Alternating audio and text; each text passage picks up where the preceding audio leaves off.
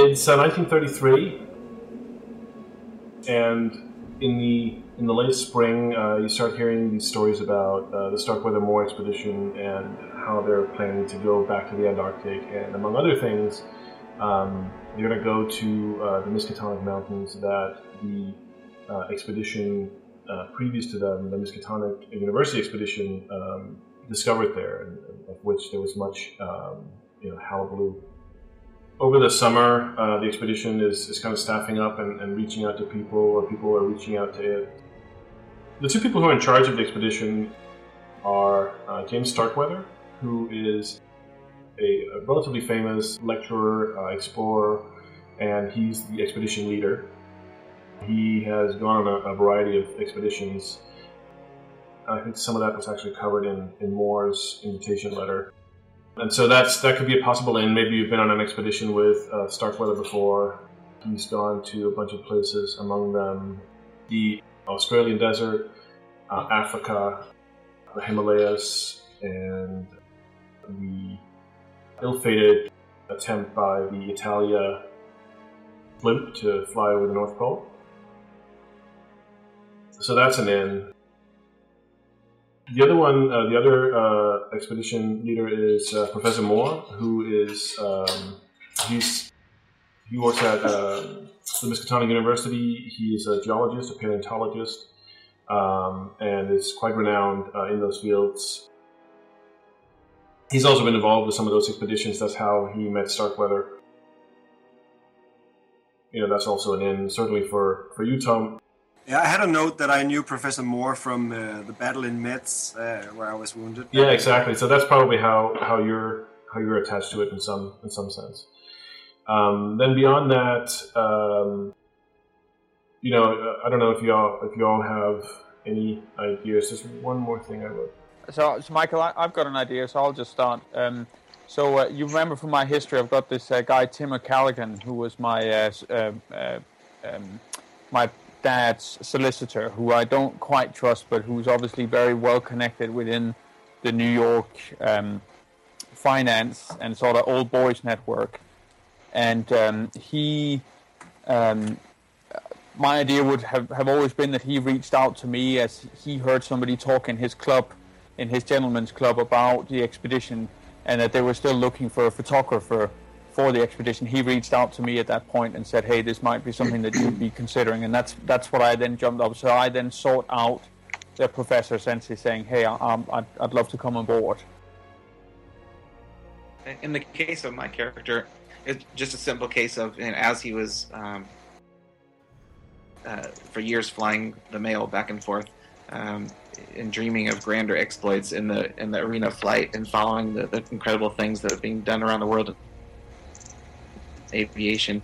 Then when he saw the newspaper articles uh, that the expedition was forming, and they were looking for, you know, they're going to take they're going to take new airplanes, and and there was going to be a cornerstone of um, the way that they're going to explore the Antarctic. He thought, oh, this is the chance for me to make my mark on history and do something adventurous and incredible in aviation. So he, he sent in his resume with his flying experience. Since he flies the mail um, through all weather, you know, the mail always has to get through. He has a lot of experience with adverse weather conditions. So that's what he highlighted in his application.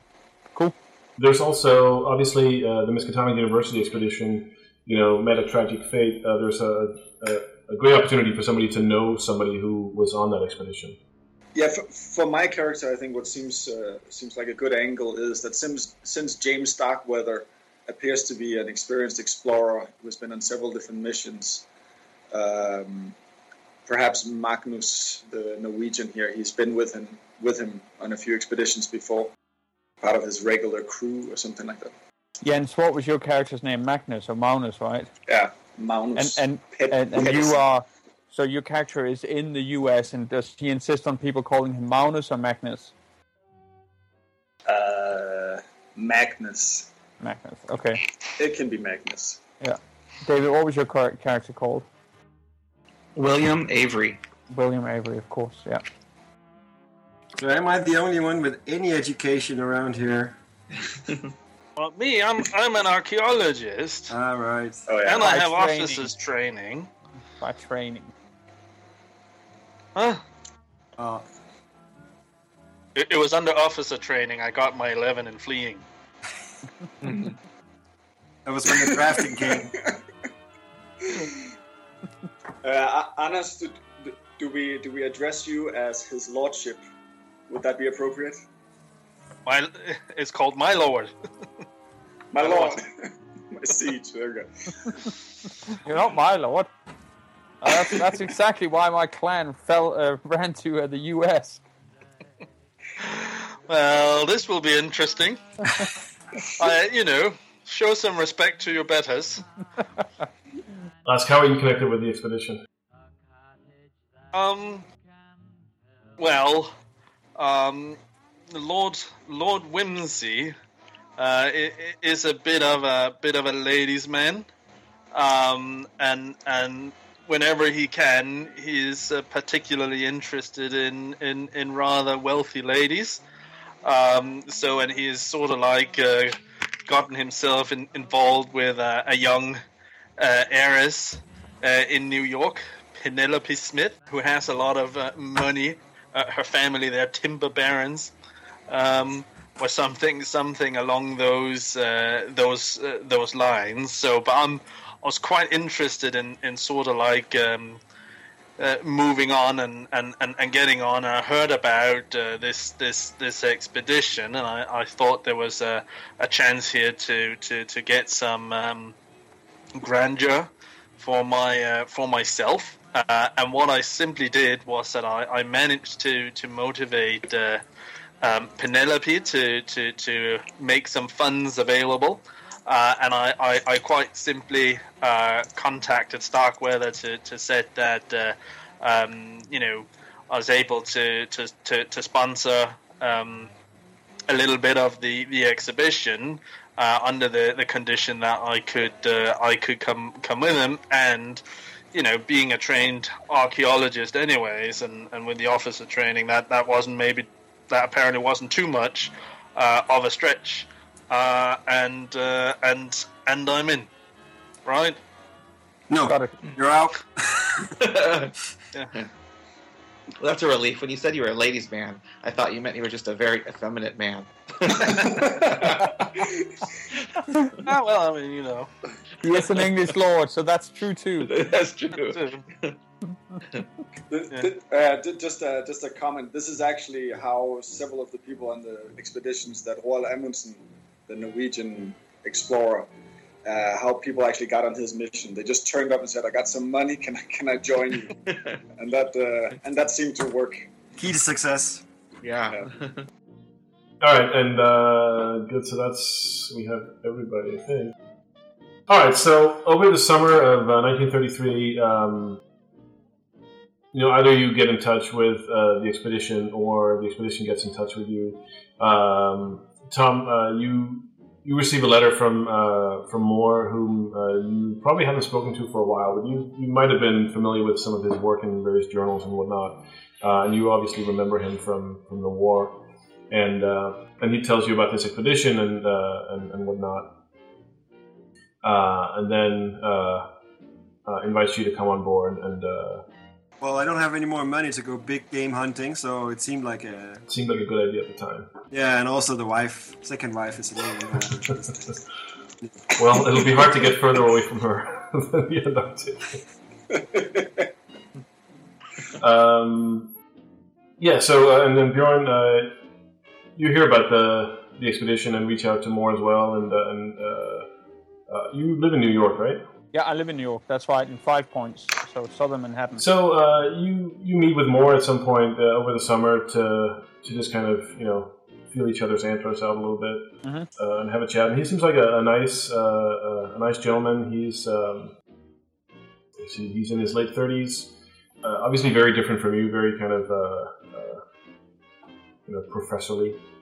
Um, but he seems very he's like a very calm uh, uh, guy to be around, and and uh, feels like a. Uh, the kind of guy you would want to go on an expedition with. So, so it's Great. good. And he gives you the information you need and whatnot. Uh, you the you're all you're all meeting in uh, September first. So, uh, so you kind of have the summer to to do whatever whatever you need to do. The uh, it should be said the the pay for the expedition is very very low, uh, uh, bordering on uh, volunteer work, uh, and with it's generally thought that you know the the way it works is you. Uh, you do it for the thrill of it, and then you figure out how to make money off it afterwards, unless you're, you're particularly sought after for, for some particular set of skills or something. Uh, and so the the only question Mike uh, Thomas will have of, of uh, Professor Moore is, uh, how, do I can I bring all my photography equipment along? Oh yes, There's obviously quite a lot yes, of yeah, absolutely. okay. I wouldn't say there's ample room in the in the on the ship, but uh, whatever you can fit in there, you're certainly more than more than welcome to bring. And David, uh, I forget. Do you are you getting do you get in touch with them, or are you asked? Again, you get in touch with them, right? I get in touch with them. Yeah, I send in an application.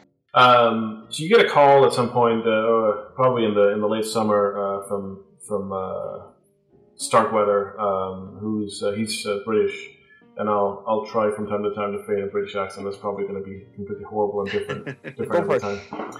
Uh, so you hear this muffled voice over the over the telephone. Hello, hello. Uh, yes, hello, sir. Um, I can hear you. Oh, fantastic. Uh, um, who am I speaking to? Oh, you, you've uh, got Bill Avery, William Avery, at your disposal. Ah, perfect, perfect. Um, uh, William, can I call you Bill? Yes, please. Ah, fantastic. Uh, Bill, I've seen your uh, your resume here, and uh, you know, I'm I'm actually I'm very interested in, in having you join our expedition. Uh, would you be available to uh, to uh, come to uh, New York in September? Oh, uh, exciting news, sir. Yeah, yes, I'll, I'll make myself available, of course. Ah, fantastic. Um, we we have uh, we have good plans for having uh, a number of aircraft, and uh, I don't know what your experiences are, but um, uh, there will be some time, not a lot, but a little bit of time before that to uh, to try them out and you know get the get the swing of things. Uh, you. Um, I don't know what, what sort of experience you have, but I'm sure you'll figure it out as, as we go along. Uh, it can't be that hard. Yeah, as you've seen in my resume, my experience is rather extensive from uh, the, the war on to um, the private aviation afterwards. But I think chances are very high that once I see the kind of aircraft you have, I'll be able to. Uh, I'll, I'll have the experience to fly it. ah, jolly good, perfect. Uh, well, um, I, uh, I'll see you in September then. Um, we're all meeting at the Amherst Hotel on uh, it's on 44th. I'm sure you'll find it. Uh, there's there's rooms for everyone, and then you can meet everybody else, and uh, and that's about it. Amherst Hotel. I will be there for sure. Thank you, sir. Grand. And he, he hangs up again. Um, let's see. Jens, hmm where in the world are you? Are you actually, where, David? I forget. Where do you live? Um, in the Midwest, I think I just uh, pick a state, uh, maybe, um, say Nebraska. That's a good uh, place to fly planes. Yeah. Yes. Yes. Are you Norway? Um, possibly. It depends on the return from the last uh, last mission, but Norway is the base, so it's where I would return every couple of years. Okay. So it's possible. Um, well, you also get a call uh, uh, at some point uh, over the summer uh, from Starkweather. Your phone rings. Yes. Who's this? Hello? Hello? Hello? This is Magnus speaking. Ah, Magnus! Ah, my old friend. This is Ah, Stark. yes, it's, it's Starkweather. I'm calling for long. It's great to hear from you. It's long distance. I'm having a, Yes. a bit of trouble hearing you, but um, Long distance. yes, yes, long. Hello, Hello, Starkweather. Magnus. I have a proposition. I am putting together another expedition, and I would love for you to be a part of it. Fan- fantastic. You know you can count on me. Ah, grand. Um, look, uh, um, we're going to go to the Antarctic. Uh, I don't know if you've heard about this, but It's been in the newspapers. Uh, it'll be quite an adventure. Yes, uh, I have followed it with uh, great interest. Oh, You know you can count on me. good. Um, in that case, uh, if you if you would find yourself in New York, um, you know, I'm, I'm sure you can you can figure out how to how to get here, um, you know, on your own money. And uh, you find yourself here in, in the beginning of September. That would be just perfect. I'll send you a letter, a mail with uh, all of the you know pertinent information and whatnot. Yes, uh, just uh, one question. Uh, could the part of the payment be upfront, perhaps? I'm I'm sorry. What? You're, you're dropping out a little the bit. connection's bad. Uh, Okay. Payment, yes. We discuss details, yes. It's settled then. Perfect. I'll see you in four months. Okay, All right. All right, Magnus. four months. All right. That sounds great. Perfect. Goodbye. He's already hung up. So what what was your name again, Jens? Magnus. Magnus. Magnus. Beautiful accent. Magnus. My Yes, favorite. Magnus. I mean that's that's not that's not English nor Norwegian, is it? Magnus. It's more like German. Magnus. Magnus. so, uh, Lord Whimsy, you're uh, you're in New York. Is that right? Or- Yes, I'm I'm I'm in New York. I uh, I sort of like um, I got a little bit bored with England. Hmm. Uh, I was uh, I was wanting to um, um, see something new, and and I um, I travelled to, to New York, where I, I knew that there was a lot of uh, rich, uh, impressional uh, people. Yep. So I'm in New York, yes. Uh, perfect. and I I would probably I mean if if I could if if if like he you know Starkweather goes to a, a personal club or something like that that's probably where I would try and approach him. Yeah. Uh, so you meet with uh, you meet with Starkweather at some point. Um, I don't know if do you approach him. Yes. Perfect. Uh, you you're in. Uh, you know, there's probably uh, uh, it's probably like an Explorer Society or something. Uh, you know, uh, there's actually there is an Explorer Society here in New York. I, uh, found a video from it recently uh, that has various trophies from all kinds of uh, explorations and stuff like that. You're in a club. It's just like the the archetypical, uh, you know, leather couches and cigars uh, and bookshelves. Oh, lovely. My my kind of place. Mr. Starkweather, I presume. Hmm. Oh yes. Oh, jolly, jolly good. Uh, allow me to present myself. I'm Lord Whimsy of uh, Whimsy Hall. Um, I've been uh, told that you're putting together something of a, a, a rather interesting expedition. Um, and I, I hope you don't mind, but I have a little bit of a proposition um, for you. Um, I would presume that you uh, might need a little bit of uh, assistance. Uh, I mean, of the uh, financial kind. Um, I would be quite delighted if you would allow me to uh, support you a little bit, and, and I would uh, even furthermore be quite delighted perhaps if you could uh, use an archaeologist such as uh, myself. I'm quite the uh, skilled archaeologist, I can tell you, and I've always dreamt of uh, going on adventures, and I'm probably simply uh, the kind of man that you uh, could benefit from uh, for this kind of expedition. So, can I assume that we have an arrangement? oh, no, do take a seat. Take a seat. That sounds very interesting. Oh, yes, indeed. that- I'd be delighted. Cigar and cognac over here, please. Yes, make that two, please. So, uh, you, you talked about funding. Well, how much? Uh, what neighborhood would you would you put that that funding? Just out of curiosity, of course. We're uh, Well, I mean, I assume that you, you, you have your funding sorted out already, but you know, you could maybe use a little bit uh, a little bit extra. And I thought a, a small injection of of say uh, two thousand dollars. Um, it, I don't know how much money that is. I assume that's that's quite generous at this. uh, yeah, I, I think that's that's like a good amount of money. Yeah. Uh, two thousand, yes. Well, uh, yeah. The, the the thing about Antarctic exploration, I think, more than any other sort of exploration, uh, is how prohibitively expensive it is. Uh, It's it's really an endeavor. Oh dear, uh, don't say. it's really an endeavor, you know, above any other uh, that man has put on, and I think uh, probably ever will put on. Uh, so you know, the more the better. And I, uh, 2000 is very generous.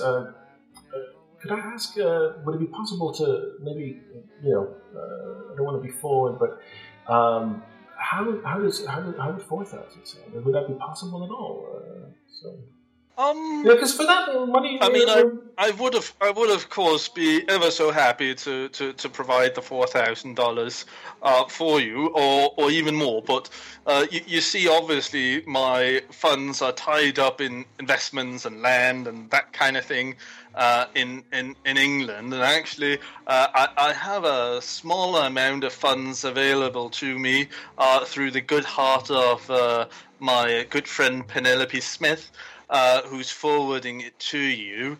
Um, at the moment, uh, I, I think two thousand dollars is um, is is what she's uh, she's able to forward uh, uh, to me. If if we were in England, of course, I could raise the funds uh, quite quickly. But alas, no. Uh, two thousand dollars will have to do. No, but we are we're certainly very uh, thankful for your money, uh, you know, regardless of, of how much it is. Well, I think we should uh, we can try and work on it a little bit and see what we can come up with. I have some contacts in England. Maybe we can maybe we can figure something out. Uh, either way, uh, I would love to welcome you on board the expedition. And in fact, uh, let me Oh, let me tell you a little bit about our plans. And he starts going off on a long uh, Oh, yes, please. sales pitch. Yes, let's let's get these cigars started first. Um, and he's he's a very he's a very charismatic uh, man. He's uh, he's like a um, you know in many ways like the, the classic image of an explorer, very uh, very manly man. Uh, and uh, you spend probably you know the better part of a few hours with him there, and, and maybe even meet up with him again uh, later on. Uh, so uh, that's kind of how you all get on board uh, the the expedition. And unless I don't know if you have any, if there's anything you want to do uh, in the interim uh, before uh, you know we, you all meet up in New York. Well, I want to gamble a lot, drink a lot, Yeah, and meet a lot of females. Yeah, so, so I wanna- Thomas bas- basically is just you know he's slumming it in that little basement flat, Mm. uh, go, going to the graveyard a lot, obviously, but that's it. All right. Um, Sorry, what? Going to the graveyard, obviously. What does that mean? You'll know. I'll spend some extra time with the lover. Haile, just a question about this this era, 1933. This is really like a prohibition. This is like the height of the prohibition. yeah, I, if I remember correctly, I might be wrong. Uh, I think uh, prohibition is uh, stopped later in 33 or 34, but I'm, I'm not entirely sure. What were they thinking about this prohibition, anyways? Wow. It was nine, 1920 to 1933. Right. Ooh, the timing Yeah. might be in my favor. But, I think it's actually after you leave, uh, if I'm not mistaken. Damn. yeah. Yeah. Well, I assume definitely we'll at least have a few boxes of wine on the expedition. Besides, one- we're going to I'll a, definitely be on the- an area where there's no prohibition. Wa- Once we're in international waters. Yes, exactly. That's my point. Then we can buy all the booze we want. The tax-free shop. Uh, all right, so uh, you know, in the interest of uh, uh, uh, engendering, is that the word? The spirit of uh, investigative roleplay. Here are some things that you could do in the months leading up. You could learn more about the previous expedition. You could even seek out some of the people who came back. You could, you know, search out for information and stuff like that. I'm just throwing it out there. It is possible. Um, That that is of course true. Um, Yeah, I'll, So- I'll be doing that. no, I'm Michael, over I w- is, is the expedition? But I thought is- I thought that was obvious. You know, Oh, nice. I just It- mentioned it's the things besides that. Is the expedition meeting regularly leading up to? Is there like a weekly meeting? No, or... no, not until uh, everybody gathers on uh, September first. I- Actually, okay. I, I would like to go a week early if I can to uh, catch up with Mr. Moore, Okay, Professor Moore, uh, share our old war stories again. all right. Yeah, I mean, in that Um, case, I mean, I'm hanging around, smoking cigars, drinking illegal brandy. So if if I meet with Starkweather a couple of times more to, to buddy up with him, that's that's how I do things. Yeah, you, you probably you see Starkweather from time to time in the in the club, but other than that, uh, you know, not not much comes of that. he's obviously very. Uh, you, you definitely get a lot of uh, uh, energy from him. Um, you know, in terms of, of making this a, a great grand expedition that'll that'll make history and uh, you know uh, all these kinds of things.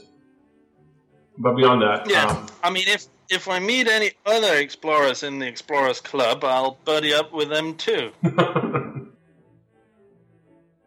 I'd like to actually uh, research the, the kind of airplanes that the expedition is planning on taking, since they're newer airplanes, and then I'd like to contact the manufacturer and try to get some specifications, some manuals, so I can study up on their flight characteristics, um, you know, the kind of mechanical um skills it would take to repair them, parts, that kind Yeah. of thing. Uh, you could definitely spend a lot of time doing that. There's a lot of uh, writing back and forth, talking to people, whatnot.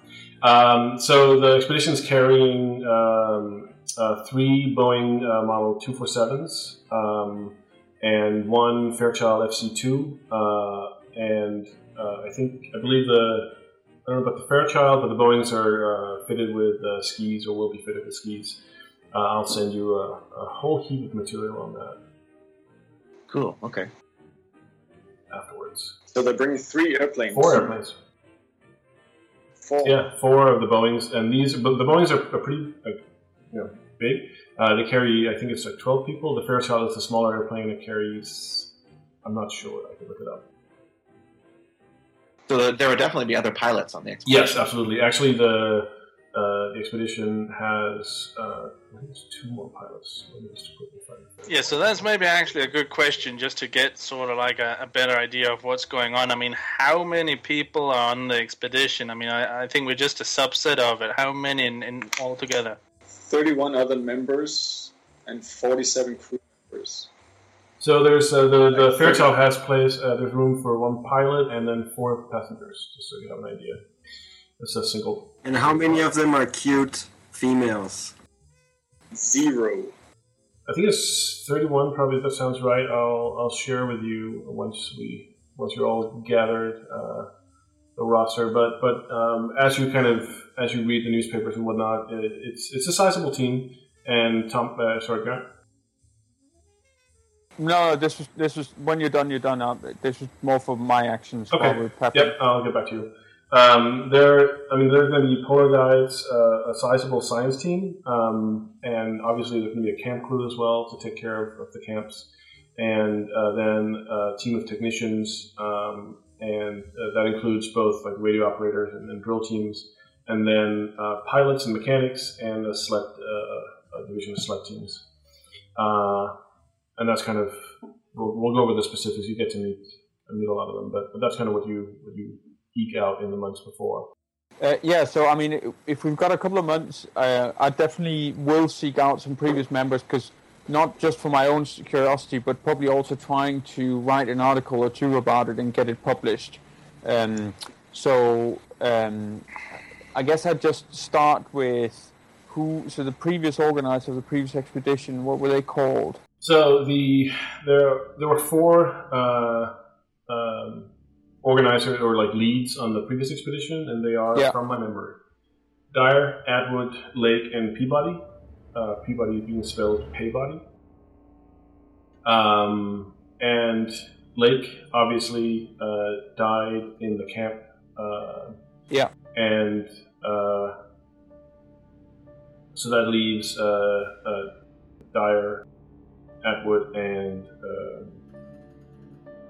Peabody. Yeah, and they they ca- they set off and came back to New York, right? No, they set out from. Uh, I think they set out from Arkham. It might have been Boston. I forget actually. And I, and I read the little National Geographic article, and so my understanding is so so the goal of this new expedition is to go kind of continue the the, dis- discoveries that because the previous expedition like radioed back some incredible discoveries, but th- Yeah. none of those were brought back Yeah, that's right. because of the disaster that happened. Yeah. So no one has any evidence of this. It's all kind of hearsay that there's some incredible things there. Yeah. Okay, so if they set off from Arkansas, so that's down in Massachusetts, right? As far as I remember. Yeah. Yeah. Okay. So I would. Um, so I'll probably grab grab a bus and and get my way down there, and then go to the the harbor area and see if I could find somebody from um, that was there when the expedition came back and try and, and, and trace some of these people from where, where they actually wandered off to. Some of them must have stayed at local hotels or whatever coming back in um, and must have left some kind of trail as to where these people went. Hmm. So I'm, I'm actually much more interested in the. Uh, obviously, I'll be able to find the three leaders, um, but it's more it's more um, you know almost like a, first person accounts. Right. Um, well, and you can you can spend some time kind of uh, uh, you know gumshoeing, as it were, uh, around to, to find out you know whatever you can. Um, so some of them, um, Pabodie, uh, for instance, is uh, he's still teaching at the Miskatonic University, which is in Arkham. Um, Yeah. And uh, who's another one of the expedition members, um, has uh, taken a radio man's post at uh, Kingsport Head, which is uh, uh, where a lot of the uh, previous expeditions' radio signals were, were broadcast uh, from or to. Okay. So probably so he but he wasn't one of the leaders, McTighe, right? Uh, no, he was he was just on the expedition. and where where was this? Sorry, did you say? Where was what? It, wh- which post did he seek up? So Radioman's post and Uh, Kingsport Head. Kingsport Head. Is that close to Arkham? Yeah, it's, it's pretty close. Um, Oh, I'm looking at a map here. Gotcha. All right. Okay, that's just south of Arkham. Right. So okay, that is almost walking distance. So I'd probably just walk down there. It's a long walk, but yeah. So I'd walk down to to Kingsport and see if I could find this guy McTighe. You you find the, the radio station uh, in, in Kingsport or the, the radio transmitter. That's out by the coast, I'd say. Yeah, exactly. Um, and uh, and you, you find McTighe there, um, and uh, uh, he's like a a, a nice, uh, very kind of uh, you know normal guy to look at. Uh, nothing, nothing interesting to say about him really. trying to come, I'm trying to come up with something interesting to say, but there's not like a lot to say about him. He just looks very normal. Mis- Mr. McTighe, I, I understand you were on the uh, the expedition then that came back from the Antarctic not too long ago. Uh, yes, yes, yes, I was. Uh, I was I was wondering if um if I was able to ask you a few questions about it and maybe just get a first-hand account. Obviously, we know the, the headlines that you guys had to come back, but I was wondering if you were able to add any details that we haven't seen in the press or that hasn't been spoken about before. Uh, well, I mean, I don't know that the. I think the press probably covered most of it, but um, I'll, I'll give you my account as far as I can. That would be great. Thank you. He kind of gives you, uh, you know, a rundown of of the story, and, and most of it's like you've, you've heard it, you've heard it before, uh, but you do get the, the kind of the sense that uh, you know when he's when he talks about the uh, Lakes Camp and the mountains, like he's it's as if like he's he's holding back a little bit. Um, hmm And so in situations like this, uh, you could you could use your skills to, you know, to Yeah, understood. Yeah. Um, and and forgive me for, for going all meta on this, but just purely mechanically, would I basically say I'm using a an, a you know a persuasion point or whatever, and then then pose a question or what? Yeah, you the- can do that. You can also just like you could say I, I use persuasion, for instance. You can see if that gives you anything, and and I I'll I'll Yeah. probably offer up point values to begin with. Uh, that's what the book Yeah. suggests anyway. So um, Yeah. Okay.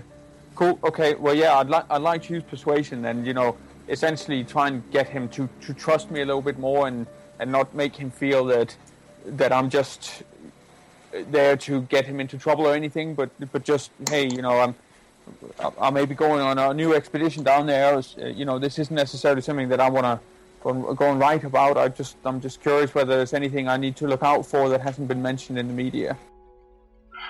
well, you kind of you kind of stop him around when when he's talking about the the lakes camp and the mountains and, and whatnot. Yeah, those the the mountains. Uh, you know, we he called them the mountains of madness uh, when, they first found them. Uh, I guess they call them the Miskatonic Mountains now. No, they were Why were they called the Mountains of Madness? because they were they were just incredible. Uh, I've never seen anything like them. They were like hallucinations. I mean, they they were impossibly high. Magnetic fields, surely, or Uh, southern lights? no, I, I don't. I don't think so. Uh, they they seemed almost uh, they seemed almost to impose themselves on on reality in a way that was undeniable. Uh, they they were almost evil to look at. Uh, I know that sounds kind of hyperbolic, but This isn't the first time we've heard people speak in these terms. Is this something you were talking about from an emotional state? I mean, if you'd taken a picture, would you have been able to see it? Uh, I don't know. I don't. I don't think it would capture it. To be to be quite frank, uh, I think you'd have to be there. Um, And you say madness. Did did anybody go mad? How how why why would you use that term? well, when the team when we went there after after the storm and after the the camp had uh, you know been hit, um, you know we we looked around and, and uh, tried to get some image of, of what had been going on, but uh, I don't know. There was there was some signs that uh, there might have been, and I, I am not I'm afraid of saying this because I don't want to plant the wrong ideas, but there was some signs that Oh, I'm not going to write this anywhere. good. I, I would appreciate that. Um, but there might have been foul foul play. I, I can't say for sure, but we never we never found uh, we never recovered the body of um, uh, of Gedney, um, and it, who knows? I mean, anything could have happened. It's it's not exactly uh, you know a friendly place, so um, maybe we just weren't able to to find him. But um, Was he? Did he go in out with the? Was he in the base camp, or did he go out into the caves? Um, well, I mean, the, the base camp was was very close to the caves. Um, and he, he probably was around the caves at some point. Yeah, I think uh, most of them were. I mean, Did anybody see any trails of him? Was anybody? Did anybody hear him needing to go, or what, like was he meant to be in base camp, or was he meant to be at the down in the mountains and he. well, they were all like he's he's talking about the lakes camp, which uh, was at the mountains. Yeah. Um, they were all they, they were all supposed to be you know at the camp. Uh, I can't imagine anybody would, would not you know would venture out in, in the kind of weather that hit them. Uh, that that doesn't seem seem plausible. I um, yeah, but uh, I just I can't stop thinking about those those mountains. They they've been on my mind ever since. Do you dream about them? Yes, yes, I do both both when I sleep and when I'm awake. When you're awake, did you? Can you try and describe the feeling that you had down there? What was, what? Why did they make you feel like they were evil? Ah, they were just they were just so massive. They were so imposing. I never thought anything could could look like that or be like that. You know, it's it was just uh, overwhelming. Uh, but yeah, the, the that trip definitely will stay with me until I until I go to my grave. Do, do you mind if I take your picture just for my own personal archives? No, sure, go ahead. All right, so, so he'll lean back and get the flash ready and take a photo. Okay. Um, as you were saying that, he kind of like, you can see he's he's revisiting the, the trip a little bit, and he after like while you were getting your your flash ready with the thing and the parabola and everything, um, he says, um, "Yeah, Danforth, uh, Danforth's the one I really I really feel sorry for.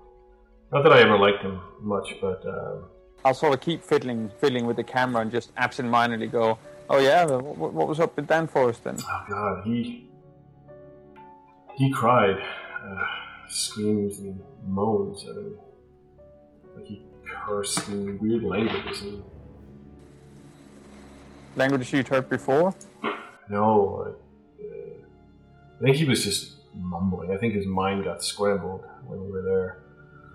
We had to time back or time down all the way back, uh, you know, through the through the pack ice when we were when we were going north again. I thought the the crew on the ship would definitely murder him, but uh, just so they could get some sleep.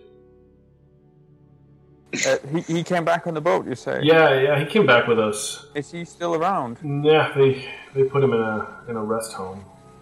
He needed a lot of rest. Oh, where was that then? Uh, you know, I'm not sure. I can find the I can find the. I think I can find that Can I information. try and use you. persuasion on this guy then? Um, But there is no persuasion, is there? Oh, what's it called then? You mean Sorry. intimidation, interrogation? Oh, re- reassurance, reassurance, reassurance. Right. Okay. you can get that information. I honestly don't have it in front of me right right now. Okay. So he do- he knows he's in a rest home, but he doesn't know where. Yeah. And and did, was he normal by the time he came back? No, uh, I think the ice took too much of a toll on him. Uh, The ice. the ice. The ice. Um, I mean, he, he calmed down over time, but it seemed to be more of a, a matter of his brain kind of subsiding. Very fascinating. Um, and what about um Pabodie? Is he is he around in? Um, this is me asking. Uh, um, this guy McTighe is, is he is he around here or is he's up in Arkham now? Yeah, I think Pabodie is still at uh, Miskatonic, um, still teaching. All right. Well, thank you very much, Mr. McTighe. It's lovely to meet you. You're welcome. Uh, I hope uh, I hope if you do go that you'll take care. I'll bring my Enfield. Don't worry. What's that? What? That's a revolver. Oh. Um, yeah, I guess. I mean, uh, Heidemann, uh, you let me know how you want to run this time wise, because obviously I'd love to go and, and speak to this Pabodie and then ask about Dan Forrest. But um, Uh, well, if somebody, if anybody else has anything they want to do, uh, then yeah, I'm, I'm happy to have an interlude. You, uh, Tom, you arrived in uh, in New York uh, right a week before. hmm I don't know if uh, uh, I'm going straight to a hotel or. Could I maybe meet him in the Explorers Club or something like that? Uh, yeah, you could probably do that. I mean, if, if, if I don't know if Tom has any way into the Explorers Club, but uh, I'm sure he could come up with some. Well, I, I do have a credit rating of five. I don't know if that's enough to be in that class, but Um, you know, that's a good question. Is that what credit rating refers Yeah, to? credit rating is like your your social standing in a sense, uh, both in terms of like your actual credit rating, but also in terms of you know your uh, like how how esteemed are you as a professor or something like that. And so it's kind of Right, it's kind of like your social lubricant skill in a sense.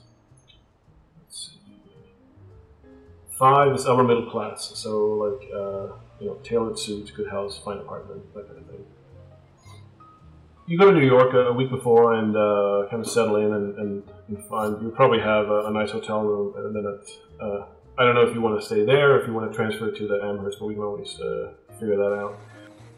I, ca- I mean, I guess I could. Uh, I probably just arrange to get the room uh, early, Yeah. Okay. Yeah. so I wouldn't have to move around. Hmm. And, Uh, and then um, you know you you probably know some somebody at the the Explorers Club and uh, and through that. I mean, uh, at least at the at the Natural History Museum in New York, for sure. Uh, if, if it was built in the 30s, It should be. Um, I'm not sure. I'll find out. Uh, so I mean, it has a big research department. It's not just a museum, right? So there's lots of professors working there and stuff. So I'm sure I have some connections there. So uh, you probably uh, somehow you, you you'll ask figure out how you meet. Me and uh, Lord Whimsy. Yeah. Well, we could, we could. I mean, we could definitely meet in a nightclub too.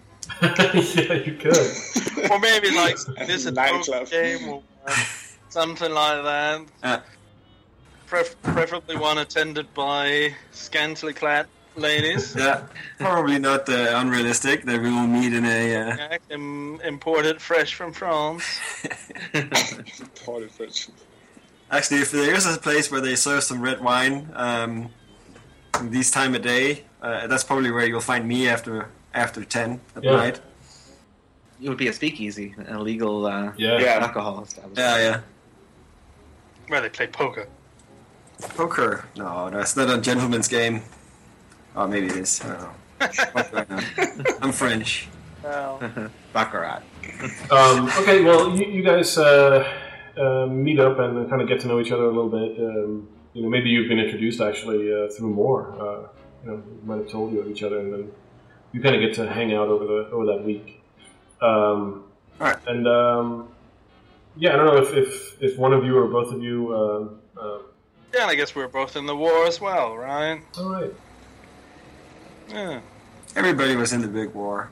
I wasn't. Irish bastards. I had a reason, like. So you you uh, exchange war stories, and uh, uh, you probably hang out with, with more a little bit at some point, and um, uh, you know, I don't know if you want to you want to talk to him or anything uh, about anything, but if you do, then you have a chance.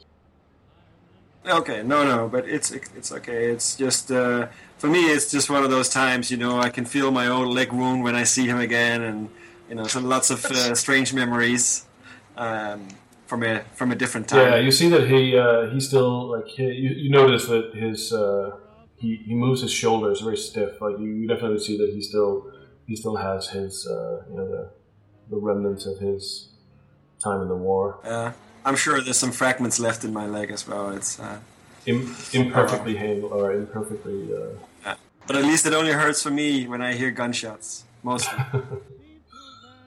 when I wake up bathed in sweat and I'm back in numb. Yeah. Get to the chopper! You spend a bit of time with Moore in New York, uh, uh, and other than that, uh, Bjorn, um, you make your way to the Miskatonic University, which is uh, a very esteemed university. Uh, it's kind of up, you know, up in the in the the top part of uh, you know whatever you call that, League. It's it's a good university, well well known, especially Yep. for its uh, uh, for its archaeology and you know paleontology departments and whatnot. Uh, Yeah. So I'll, I'll try and find Mr. Pabodie. I presume there's some kind of grand reception where I could ask about where, which department he was in and his office Yeah. number. You uh, you you you kind of talk to a couple of people, and then finally you you find uh, you know his office uh, kind of hidden away somewhere, and uh, you see this. So I'll knock knock the door then. Uh, you hear a, a voice from him. Come in. Uh, oh, hello. Is this uh, Mr. Mr. Pabodie? Uh, yes. Oh, hello. Um, my name is um, uh, Thomas McLaughlin. I'm a freelance writer. I'm um, thinking about going on a on an expedition down to the Antarctic where where you've just come back from, and, and I was wondering if I could um, uh, ask you a few questions around the, the expedition and some of the, the goings ons that, that happened down there. Oh, yeah. He's like a short, stocky guy with a broad face and like a big white mustache. And he, you've seen some photos of him before in, in newspapers and whatnot. Uh, but he looks a lot older than, than he did in those photos. Um, Hmm. He uh, he kind of says, "Oh, well, I'm not much for talking about it, to be honest. Uh, why? What do you What do you want to know?" Well, I mean, this, I'm really just trying to prepare. This isn't uh, this isn't going to be written about or, or broadcast anywhere. I'm just uh, trying to think about what I should bring and how I should prepare myself. I, I had a good conversation with uh, Mr. McTighe, um, who's down at Kingsport, who obviously told me about um, Gedney and, and Dan Forrest. I was hoping you could provide a little bit more insight into what had happened to, especially Mr. Forrest. Mr. Forrest? Uh, you're talking about Danforth? Dan Forrest, yeah. Oh, I thought it was Dan No, Dan Forrest. Danforth. It's his last name. Danforth, gotcha. Okay, yeah, Mr. Danforth. Uh, Danforth. Uh, well, as far as I remember, he got locked in a home of some sort, but um, well, as far as I know, He- What, what, hap- what happened to him? he, he went crazy. You know, he couldn't Crazy take in it. what way? I think he was, he was too young. His mind was too fresh. Uh, you know, he saw things he couldn't get past, and uh, his mind broke. I don't know, something like that. Uh, he was put in a home, I think, but this, if I remember correctly, and I, I don't know, I didn't, I haven't followed on it. Honestly, I'd rather put the whole thing behind me. But if I remember correctly, he he uh, escaped from the home, but uh, Oh, not sure. You don't remember the home where he was put? Uh, you know, I'll, I'll try and find the. I'll try and find the information. Say, am I saying as a GM because I don't remember the name of it. Uh, yeah, I mean, So would you um would you be willing to go back there, or do you think it's too dangerous to venture down there? no, I, I would never go back. I, uh, I've had enough of the ice for for one lifetime. But there's there's such discoveries to be made down there. So many things that you never uncovered. I don't think I could ever explain it in a way you you could understand, but uh, that's not a it's not a place for us. It's not a place for mankind. You should stay away. Surely, if we come equipped with enough uh, petrol for the planes and clothes for the body and ammunition for the weapons, nothing could harm us. Well, there are things in this world that planes and guns and man himself can't stand against. Now, uh, if you'll excuse me. That's it. I'm not going. Of course, of course, Mr. Pabodie, it was lovely to meet you. Thank you very much for your time. Yes, you're welcome. Uh, I I hope you make the right choices. Thank you. Oh, by the way, Mr. Pabodie, do you have an idea about what happened to Gedney? No, no, I don't. Do you, do you remember his name? Yes, who I'm yes, I remember of? Gedney very well. Uh, he's a he's a friend. Was he was he the sort to go venturing on his own? Uh, I don't I don't think so, but um, who knows? I mean, who knows what went on at that camp? Uh, as I said, the ice it's not it's not for man. Do you do you know just just as he's about to leave? So this is Thomas is sort of standing in the door, leaning back, and and who who was who was Danforth friends with? Who might know what home he was put in? Uh, well, he was uh, he was a student uh, here at the university. He was uh, he was a student of uh, Dyer's. But, um, Dyers. yeah, poor Dyer. Um, and is is Dyer still here at the uh, at the university? No, no, uh, Dyer he uh, he left uh, a while ago actually. Yeah, the whole thing, whole thing. I mean, whole thing changed Dyer. He he was never the same again. I don't know where he is now. He, um, I think he he just had enough of everything.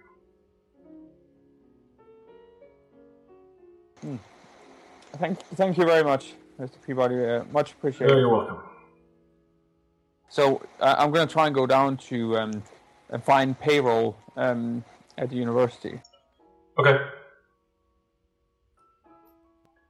and then uh, uh, go in and then use a bit of uh, street talk to sort of sound like, uh, and perhaps also some bureaucracy and, and cop cop talk to sound like I, I work at the university, and go. Um, oh, um, excuse me. I was just wondering if you could um, help me find um, um, Danforth or Dyer's address. I'm, I'm still.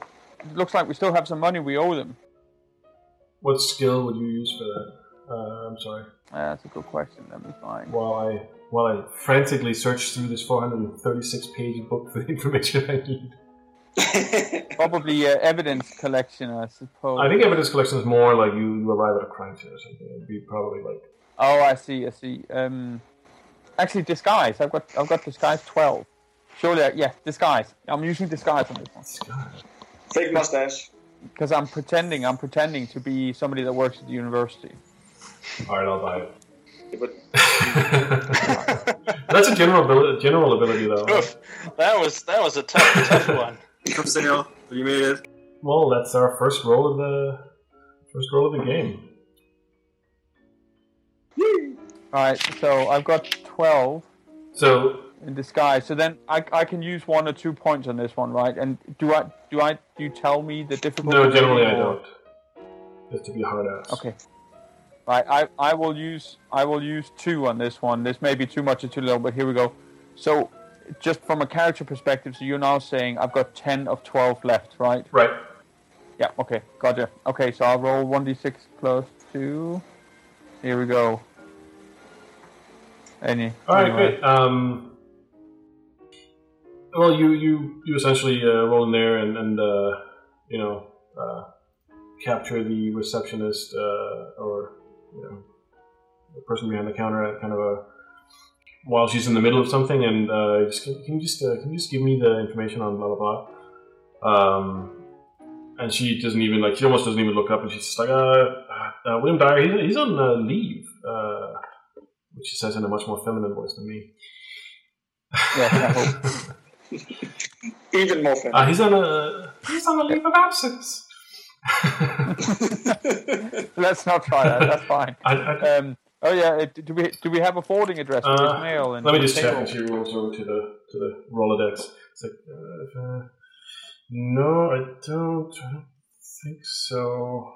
No, no, we don't, because he, he he's not paid. You see, uh, while on a leave of absence. Um, uh, we have his home address, but um, uh, as far as I as far as I understand it, uh, he, we're not sending mail to him right now because he's not he's not living here in Arkham. Um, So just just to be clear, we're talking about Danforth. no, right? Dyer. Sorry, I thought you were talking about Dyer. That's Dyer. What about Danforth? Uh, Danforth. Because he was a student. Yeah, he's a student. He must have a he must have a home address. Danforth, Danforth. Um, let's see. No. No, I don't. He's not. He's not in my system here. I don't. I don't see any Danforth. Is you sure he's a professor? Or? Uh, no, he's a he's Oh, a student. Uh, let's see. No, I'm not. I'm not. Uh, oh, here he is. Uh, uh, it looks like he he's a graduate student, uh, 1930. No, he's he's not at the university anymore. Um, I don't have a I don't have a an address for him uh, here. It's an old address, but um, What was- what was his old address?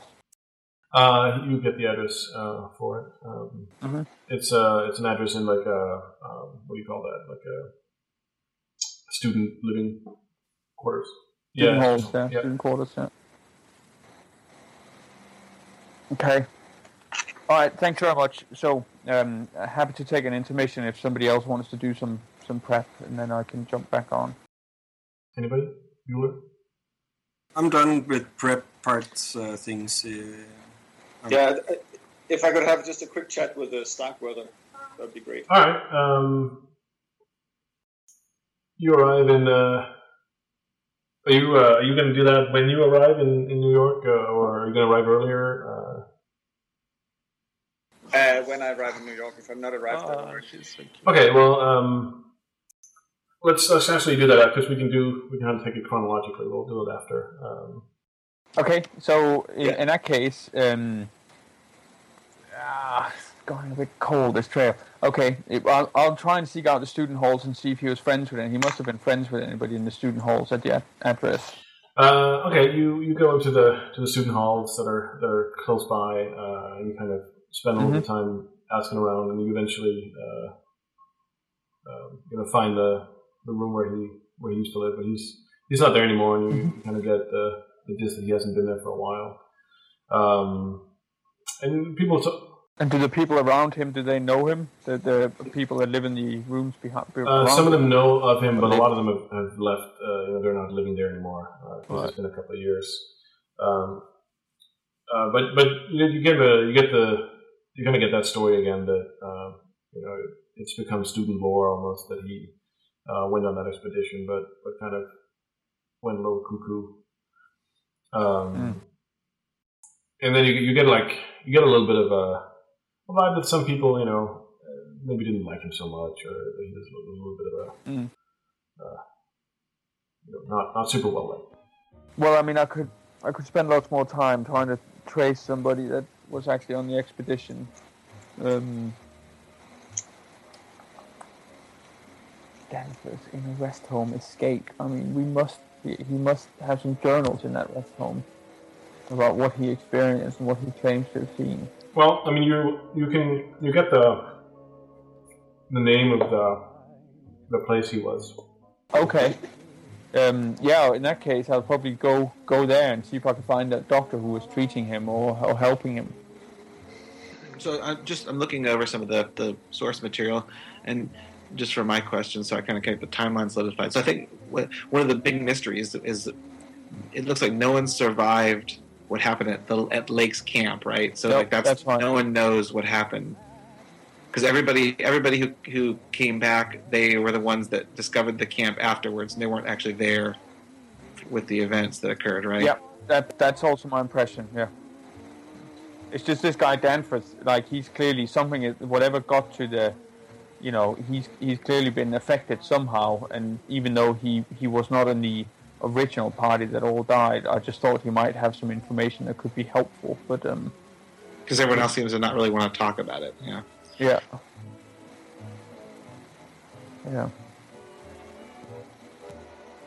Well, I mean, just quickly, Michael, and then I'll let you determine the pace of this. So I'll I'll, I'll try and find the home that he was staying at if I can find that, and uh, and see if I can find a doctor who uh, who's treating him. Yeah, um, it's also in Arkham. Um, you you don't find the doctor that was treating him, but you, you get to talk to like the the you know, receptionist or whatever. Mhm. Um, and kind of the the gist of it is, you know, yes, yes, he was there. He was hospitalized uh, with you know, acute stress uh, and whatnot, but um, but then he escaped a, a while ago. Right now, uh, to be quite frank, I am not capable of finding the information that I need. Yeah, I mean that's that's pretty much. I don't know if you have any other questions. Or... No, no, that's it. That's it. That's uh, I'm done then. I think.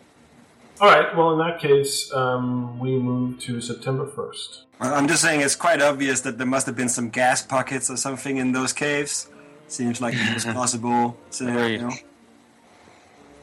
Yeah, we should definitely bring uh, gas masks or at least gas detection equipment. Yeah, I don't know that's if uh, um, a canary bird in a in a cage is, uh, will survive the winter. Probably not.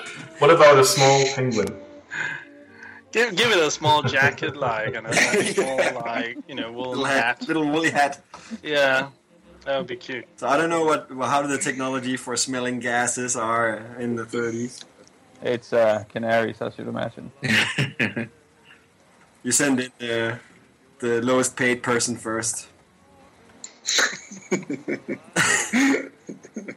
Plebs. We need more plebs. All right. So um, it's September first, and some of you have been in New York for a while. Uh, one of you lives there. Um, two of you actually. And uh, September first rolls around, and you all kind of, uh, if you're not already there, uh, you you go to uh, the Amherst Hotel, which is on uh, 44th and 7th Avenue, I believe. Actually, I went there, and I have a video from uh, that intersection, which uh, I'll share at some point. But um, it's not that interesting you kind of all arrive, you know, over the morning, over, you know, if you're not already there, uh, and so does a, a plethora of other people. Uh, the whole hotel is kind of booked out to the Starkweather Moore expedition. And um, it's the, the hotel itself is a small, about five story um, building uh, on the corner of 8th Avenue, actually, and 44th Street, uh, which is two blocks away from. Um, uh, if you go east, it's uh, you go to Times Square, and then if you go west, you're about six blocks, I think five or six blocks away from the Hudson River. Um, and um, the, the like the area it's in is kind of a, a quiet business district. Um, you know, not not kind of the uh, crazy noisy thing that it is today. But New York's always a, you know it's always been kind of a little noisy, uh, nevertheless. Um, the hotel lobby is uh, kind of this small, dark uh, uh, room with oil, you know, paneling and uh, these kind of fainting uh, potted plants by the door. And there's this uh, uh, this uh, kind of thin, black-haired, uh, uh, slightly older guy who's the desk clerk and kind of you know welcomes all of you and um, uh, as you come in. And you all get rooms on the on the fourth floor uh, for those of you who, aren't there yet. And uh, and uh, he he welcomes um, he welcomes uh, you Jens and he says. Uh, Okay, here's here's your here's your key. Um, let's see, you're on the fourth floor. As you go up the stairs, turn left. Uh, you got the professor on the right, you know, next door to you, and then your boss. He's up on the fifth floor. He's got the whole floor up there. It's, That's a good suite. And then uh, you have the fire escapes at the end of the hall. Um, if it gets too hot for you, you know, you can go out there, you can sit there a little bit. We don't have, you know, it's- New York is a little hot, so this summer is actually very hot. Um, uh, I looked the weather up for 1933. That's a record uh, year, up to I think in, in the upper 90s. Just to get some some polarized. Uh, It's funny that it it, it, uh, it actually worked well.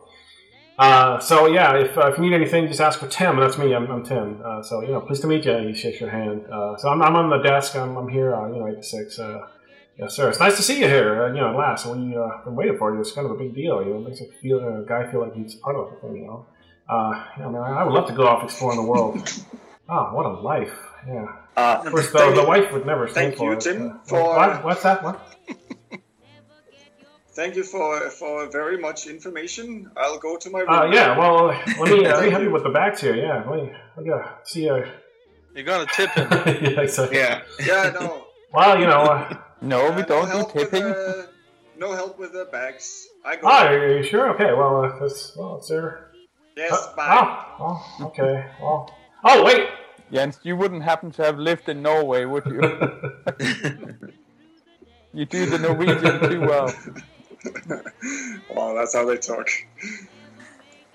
city Norwegian. yeah. Oh, by, uh, before you go, actually, I have a, I have a note here somewhere. Let me see. Uh, oh yeah, here's here's a note uh, from Professor Moore. Uh, Hmm.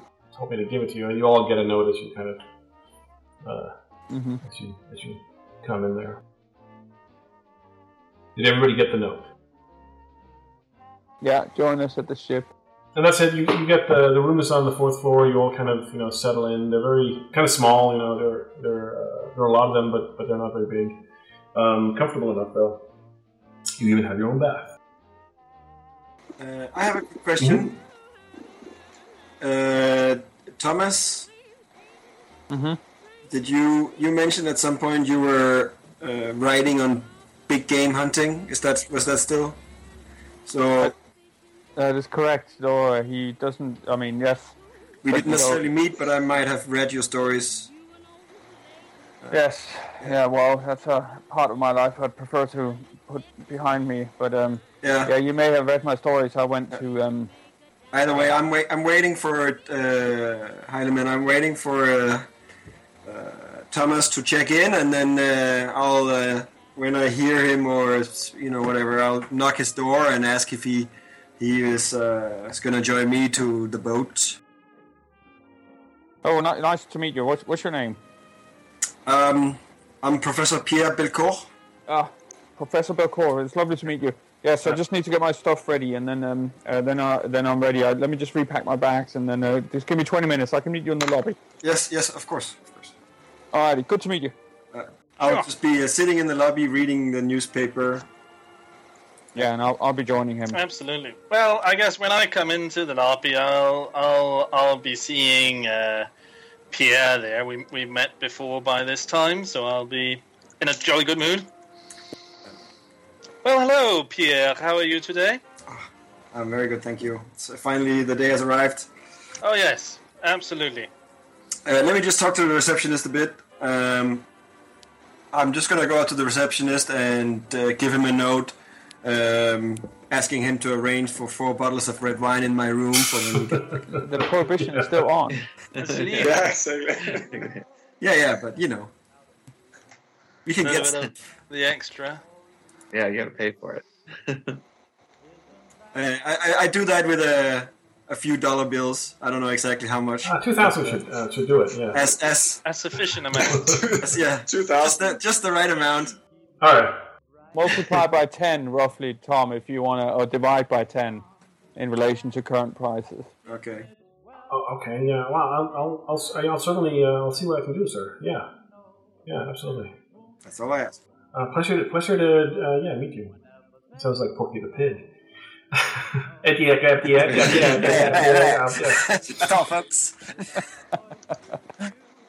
All right, so Thomas McLaughlin is going to join um, uh, Professor Belcourt in the uh, in the reception. Um, have you met Lord Whimsy? No, no, I haven't. Uh, nice, Oh, nice- hello, Thomas. How do you do? Oh, I'm Lord Whimsy of fucking hell. Whimsy Hall in England. Uh, how are you? How are you? Nice, nice to meet you, uh, uh, Whimsy. Great pleasure. so, what are you up to, Thomas? What's going on? Well, I was just about to uh, pack my bags. Really, I'm ready to go to the ship. I don't know about you guys. Oh, as ready as we'll ever be. Chop chop.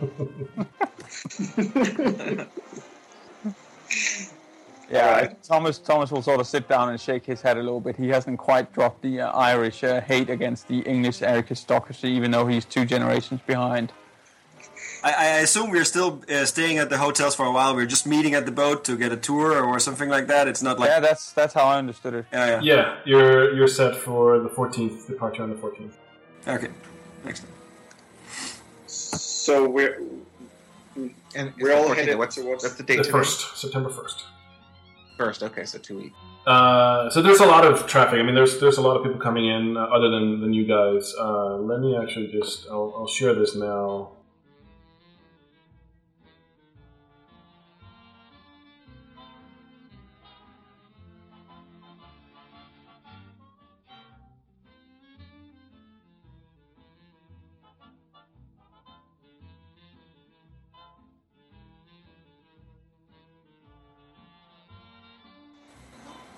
I see, I see that Charlie Chaplin is Oh, cool! Oh, awesome!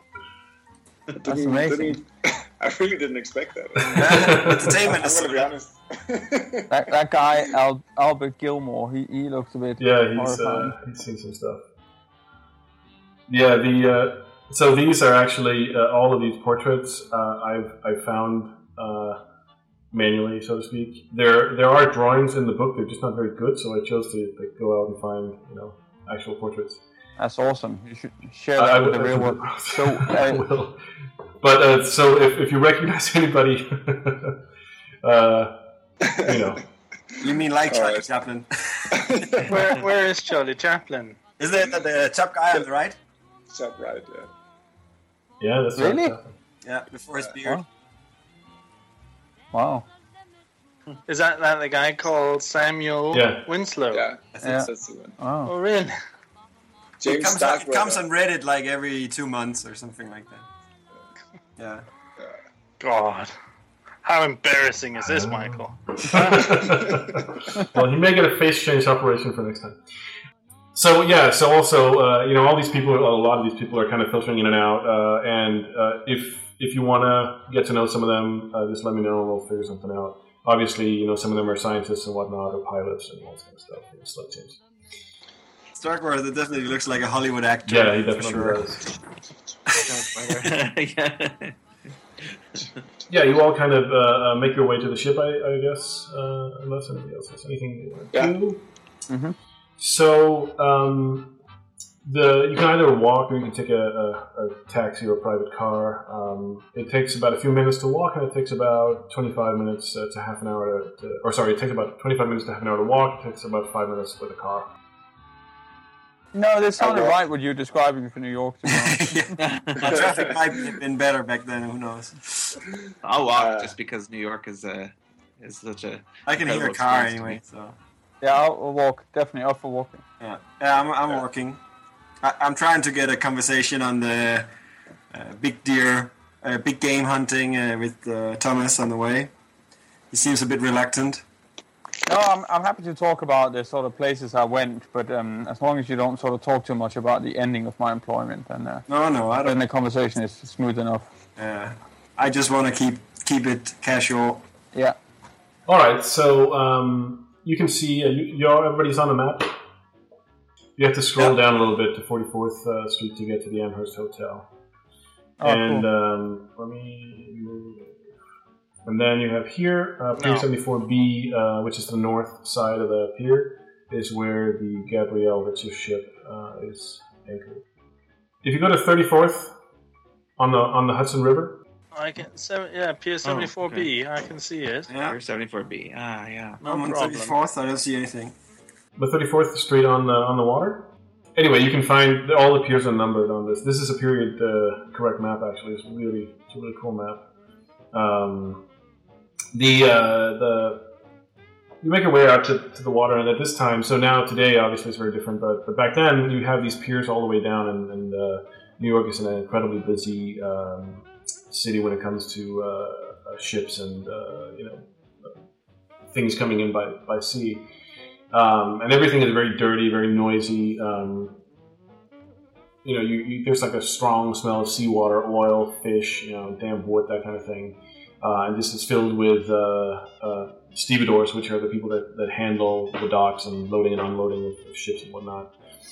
And um, it's, it's just a, a hectic, a hectic uh, area in New York. It's, it's all along the I don't understand how anyone can live in a harbor city.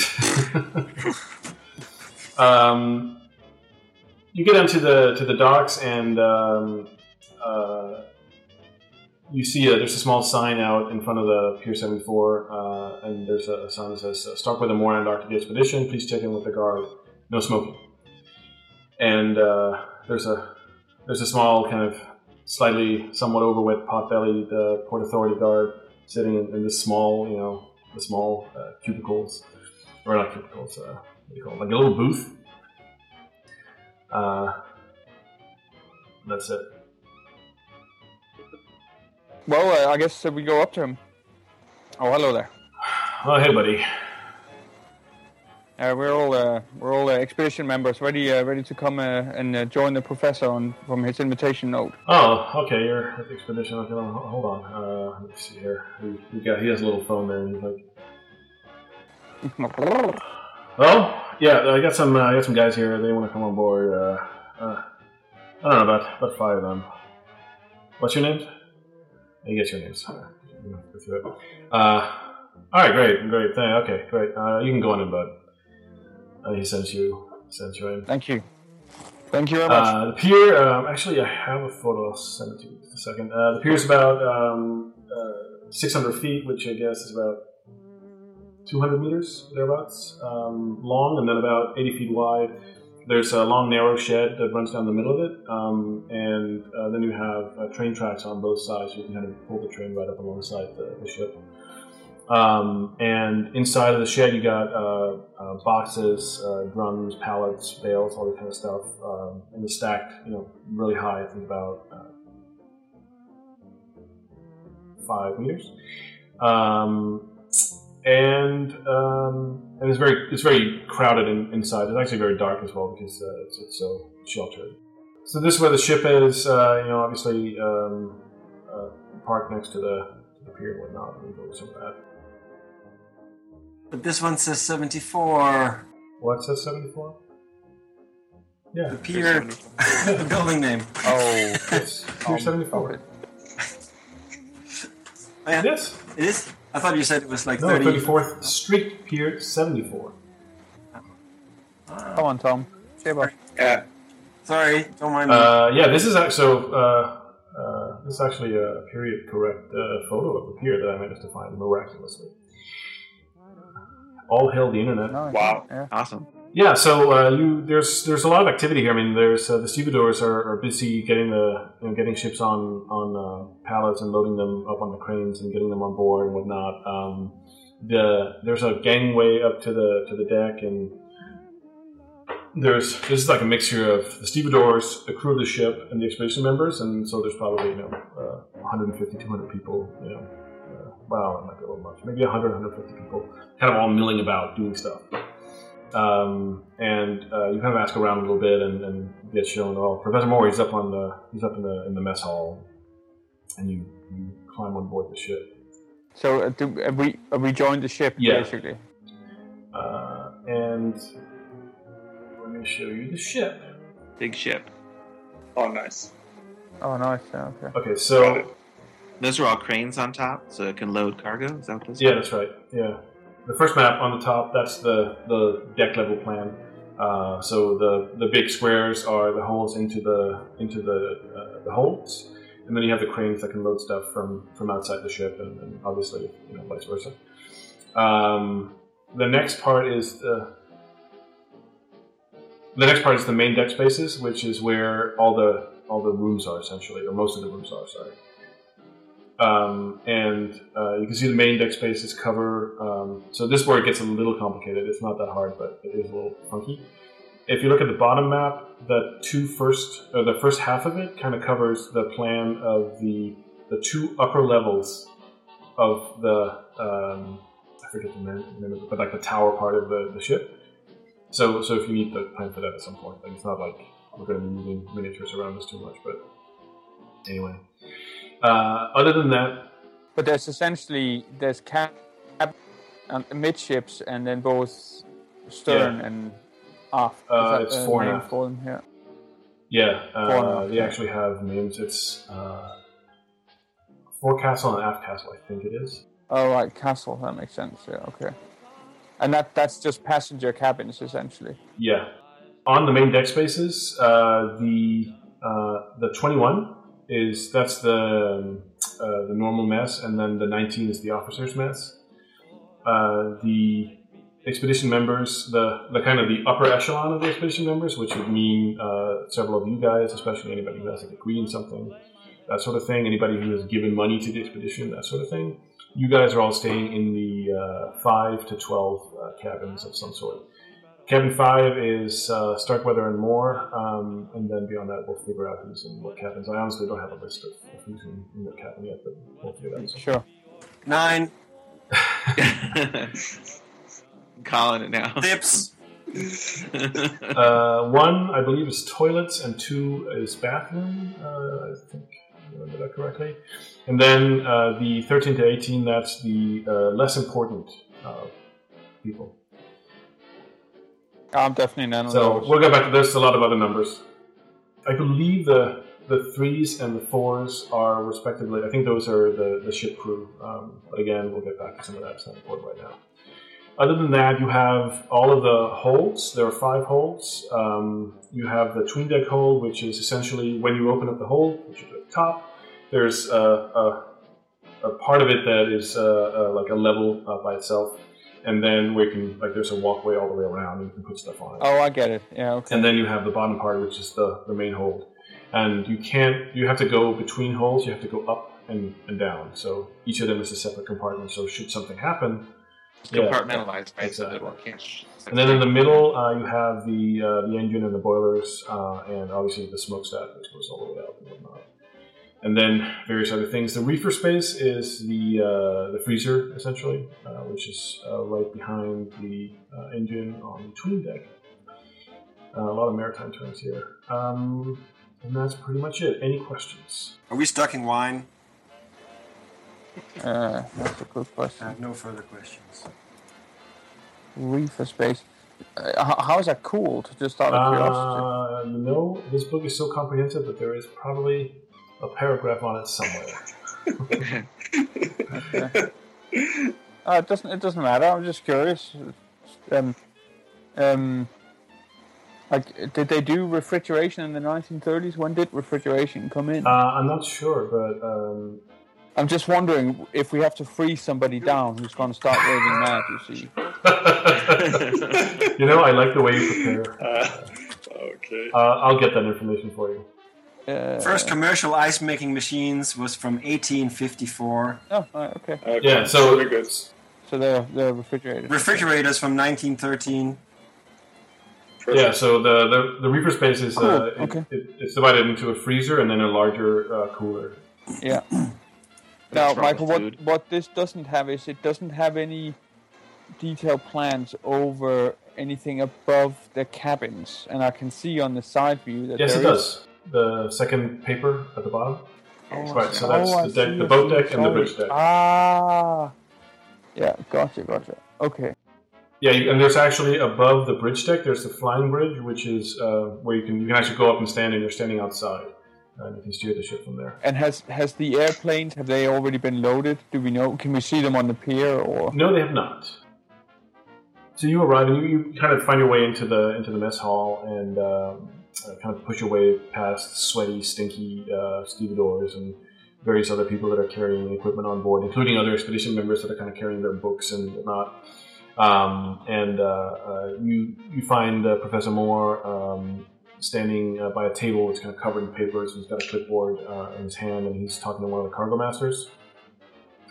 And um, uh, you've all seen him. He looks very much like a professor. And he kind of sees you uh, come in and says, "Oh, oh, you've arrived! Ah, that's great. Good, good to have you on board. Uh, oh, there's so much to do. Uh, we better get started. Uh, did you eat? Did you eat yet? Or there's some sandwiches and coffee over here. Oh yeah, I'll, I'll have Thank some. you. I haven't really Yeah, eaten definitely. properly, so yeah, I'm definitely going for some. Oh, great. Uh, yeah, just take whatever you want, and then uh, you should probably go see uh, uh, Mr. Sykes. He's in the cruise lounge. Uh, he's, he's right down uh, through the door. Um, and oh yeah, um, uh, one more thing. Uh, we meet every morning, eight o'clock, uh, at the hotel in the roast room. Um, so I don't know if I don't see you again today. I'll, I'll, I'll see you there. Uh, and he kind of mills off and, and starts taking care of business. Yeah. And that's pretty much it. So. Uh, you go down to the to the mess hall and uh, you, you meet uh, Sykes and uh, he's on the, the roster. I want to have the portraits open. Who's Is Sykes? Uh, so Sykes is the um, yeah he's number three. He's uh, the one who looks a little bit like Peter O'Toole.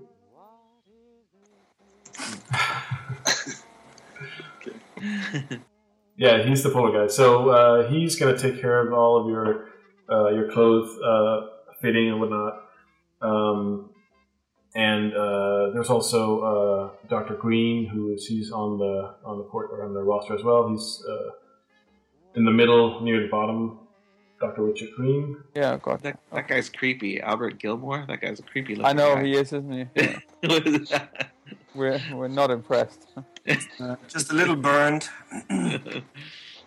Uh, yeah, so Sykes, uh, Sykes kind of uh, he welcomes you. There's like a lot of people filing in and out, and um, uh, he uh, he's like uh, you can see he's he's a little weather beaten. He's been out and about. Uh, you know, he's um his his skin and, and you know it almost feels like he's he just walked out from uh, from an expedition of some sort. Like he almost looks like he's unwashed and, and a little little rugged around the edges, but. Um, uh, he's, he seems like a jolly fellow, and he, he starts taking measurements of all your your various limbs and whatnot for for the uh, for the clothes, and then he he's got like a, a huge pile of stuff, you know, kind of boxes and, and racks of, of stuff everywhere, and he starts kind of going through all your clothes and making sure that uh, everything fits, and you all kind of try it on and make sure that you can move and whatnot. Um, Uh, if we get issued with a doggy tag, that, that's when we should start getting the nervous. doggy tag? The dog tag? You know, a um, Oh yeah, yeah. or ID yeah, badge. yeah, Yeah. yeah. Here, put this on your foot. that's exactly right. Yeah, and then like he, he just kind of does that, and then um, he writes everything down and, and makes sure that, that you get the right things, and um, and he tells you he kind of goes over, uh, you know, tries to get as many of you together to and keep quiet as, as possible at the same time to to go through everything and make sure everybody understands what's going on and whatnot. I assume we'll get some kind of uh, some, some kind of survival training as well, sorts. Uh, so, I mean, I definitely haven't been. I mean, yeah, I went skiing in the Alps, but you know, Yeah, there's he says there's there's going to be uh, there's going to be training uh, while we're going down there. You know, it's, it takes a while to, to sail, so we're going to have a bunch of classes while we're while we're on road. Uh, you should you should be able to get the the basics. Um, That's all you need. yeah. We just need you to survive the first Just three days. in the direction of a feed book. The dogs. you you stick close to me, kid. I'll I'll take care of you. I'm actually like six or something. So. Nevertheless, uh, you look younger than he does. And then when you're done with that, you, you get taken over to Dr. Green, and he there's like a you know one of those makeshift uh, medical you know, walls of, of cloth. I don't know what they're called, shields set up, and he's he's kind of uh, he's kind of going through like this modest modest uh, physical exam, questioning you about you know your medical history and whatnot. I don't know if anybody has any kind of obvious symptoms or, or conditions or anything that needs to be needs to be. Yeah, so um, so I've, I've obviously got a stab wound that's still giving me trouble. Um, so he may he may notice that that, and the other people may as well if we're there. That's Well, he, he kind of takes a look at it. Oh, it's it's healing, but how do you how do you manage to get that? Oh, it's a long story. Long story. Not one that I, I don't wish to share, to be honest. I mean, it's just for reference, Tyler. It's um, you know, it, it's old, so it is scarred over. It's not like a fresh one. Well, It's just um, God, last Yeah. night was hell. I'll tell you, Penn Station. It's hard getting here. Um, and then uh, there's uh, so he kind of gives you the the, the run through, and, and you know if anybody of you, I think you all probably have a pretty good health, but if any of you, you know, are are uh, have tendencies of smoking or drinking. He's probably going to comment a little bit on that, as doctors have a, a tendency to do. And then you just meet with a dentist uh, and uh, kind of get your teeth taken care of because you don't want to go to the Antarctic and not have you don't have a, a hole or a bad filling or something like that. Uh, does anybody need to get any teeth pulled? Teeth pulled uh, now that they're at it? I, I think I'm good good on the teeth pulling situation. It might be uh, slightly discolored, my teeth, but otherwise healthy. Well, whose isn't in this day and age? Um, and that's pretty much it. I mean, that you spend kind of you know most of uh, most of the afternoon doing that, and then um, uh, you're, you can do whatever you want for the rest of the day and the evening. So have we been have we now been given a cabin on the boat? Um, you know, that's a good question. Yes, you probably have. Yeah, uh, you've all kind of been assigned. Um, Excellent. and is that lockable or is that open? I'm just wondering whether to move your stuff our stuff from the hotel up to the boat. well, here I would say that there's there's so many people moving in and out of the ship that if, if I was there, I probably wouldn't move my stuff unless it was stuff that I didn't care about so much. Yeah, Because who yeah. knows, you know? Um, Yeah, yeah, okay. But uh, it, it should be lockable. Uh, if if the rules contradict me, then Yeah. I'll, I'll change my. I probably have my rifle somewhere in customs, so I'll try and arrange to have that moved to the ship rather than to the hotel. Okay, um, so you, talked to um, you talked to Moore at some point. He's he seems a little stressed, but um, he says, "Yeah, yeah, we um, have a rifle. Yes, we have uh, we have a weapon locker that we put all of our, our guns in, and you can, you can show it there. I'll make sure that." Um, actually, you talk to the you should talk to the the first uh, the first mate But uh, I, need to make a few calls because it's probably still in the immigration office somewhere where in it will customs. probably so- stay. This is the 1930s. Surely you can just bring in. One. You probably had it on the plane. Uh, Yeah. flying yeah, just uh, in in the yeah. carry on. it's okay. The bolt has been separated from it. I mean, what more do you want? Um, you talked to uh, you talked to the first officer. His name is uh, Peter Turlov. Uh, I'll I'll put together a roster for the Gabrielle crew as well at some point. Um, but Peter Turlov, he's kind of the he's the guy who takes care of, of a lot of the the ship uh, the ship stuff, and um, he kind of shows you the weapon lock and whatnot, to make sure that, that when when it clears customs, it'll it'll be put in, into place and whatnot. And there's a limited amount of people, obviously, that have access to, to that.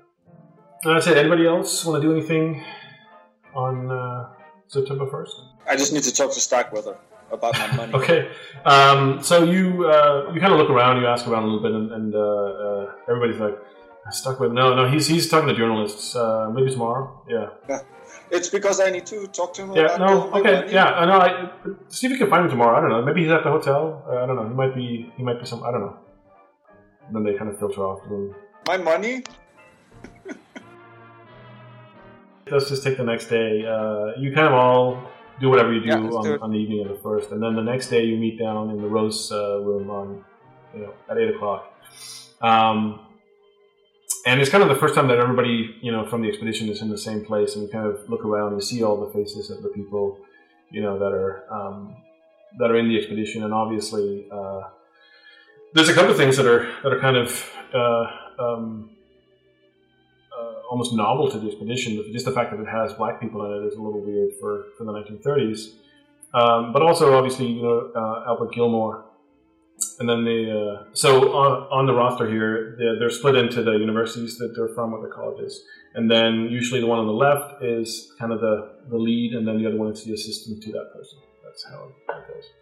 Um, and then the other thing, of course, like you, you, you can't help but notice uh, Albert Gilmore, uh, who who has a, a disfigured face. And then beyond that is kind of it's it's pretty straightforward, um, and everybody's everybody's uh, gathered together.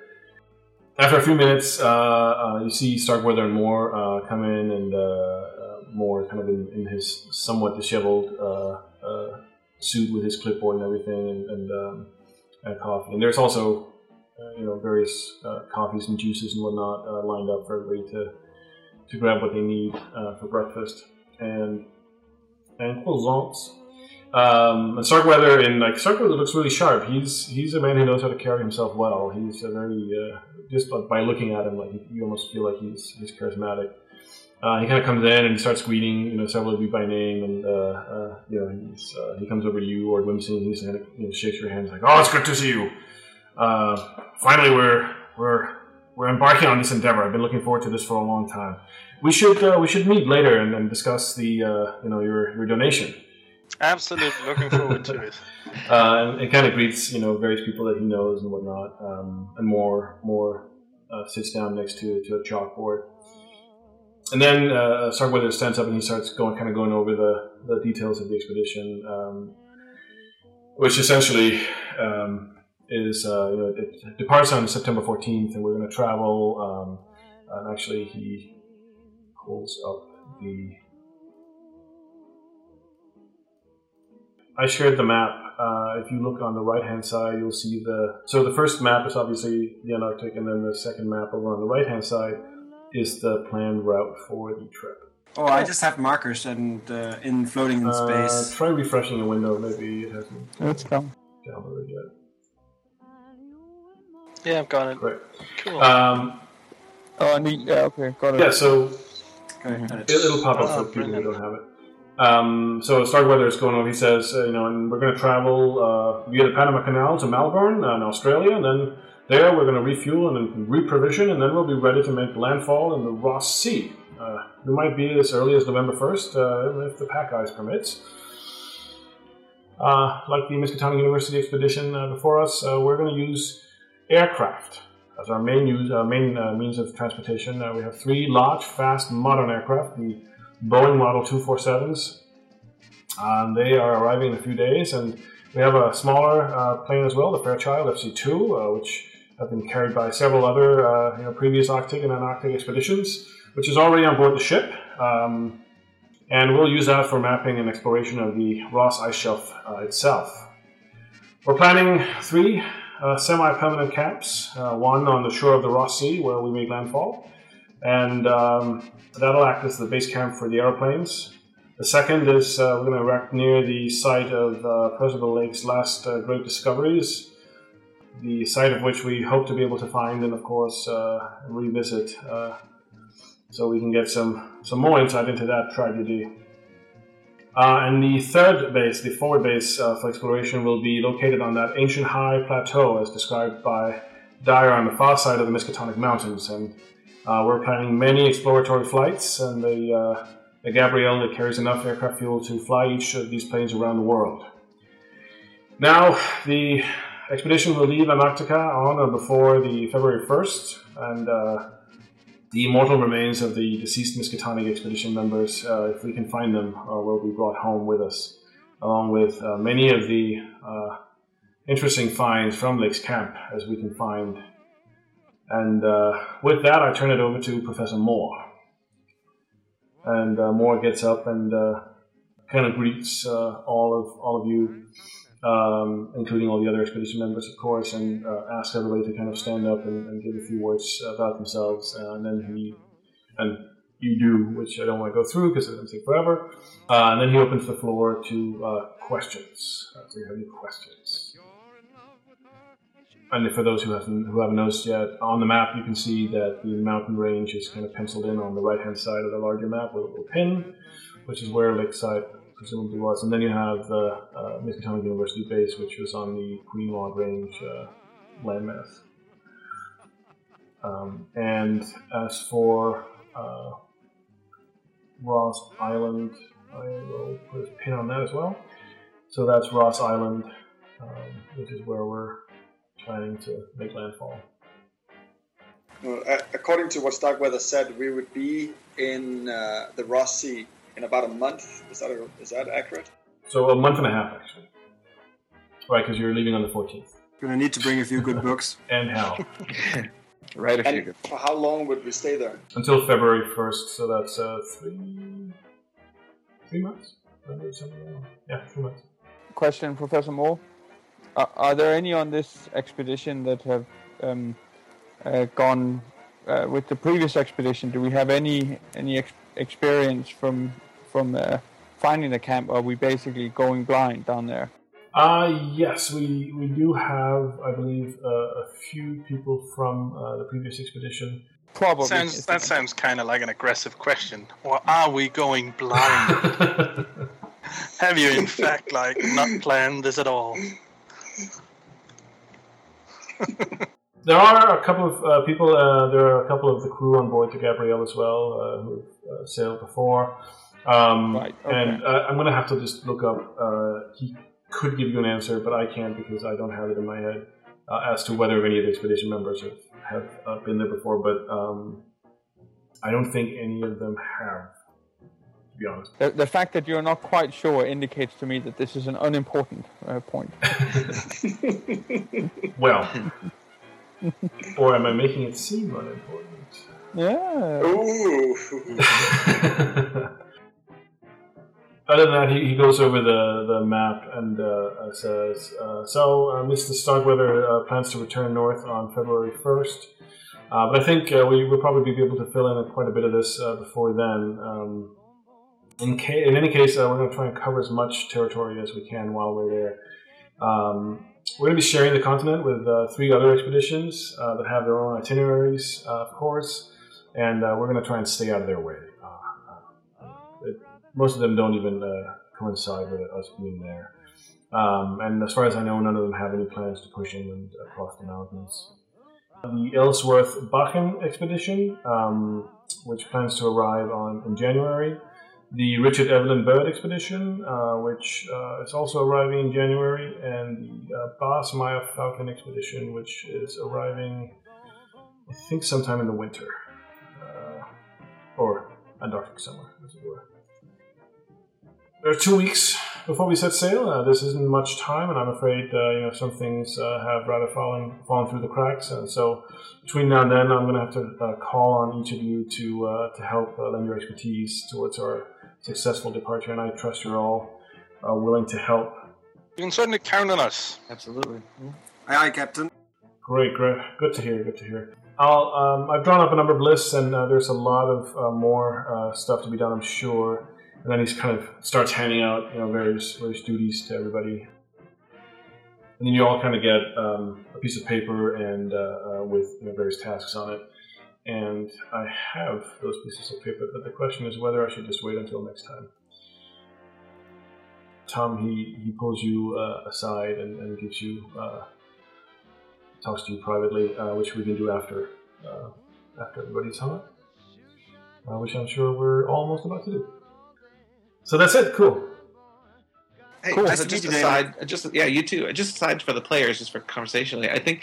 Do you think it's possible that this guy, the one guy who's missing, right, that they didn't confirm his body? What was his name? Um, I've got it here. Hold on. Get Gedney. Gedney. Gedney. Yeah. Gedney, Do you think could could he have survived this long on his own? I mean, I guess presumably there were supplies with that camp. Yeah, he could. But That's a good I point. wonder. Wasn't it three years?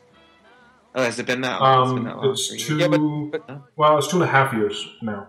But still, Jens, if you had food for Yeah. 30 people to be down there for three months, Yeah. then you have food for one person to be down One there for three person. And they were drilling in caves, right? So caves Yeah. would be pretty good shelter. Uh, No, just just Unless they're full of monsters. Then not. We all know they don't exist, Tom. They're just wives' tales. I don't know. If, if you could have made it back to the base camp and there was uh, supplies at the base camp, maybe. Yeah. Maybe. okay. Yeah, that's definitely something to think about. After everybody's gotten their, their thing, this is kind of short. Uh, he kind of Professor Moore just pulls you apart. Apart.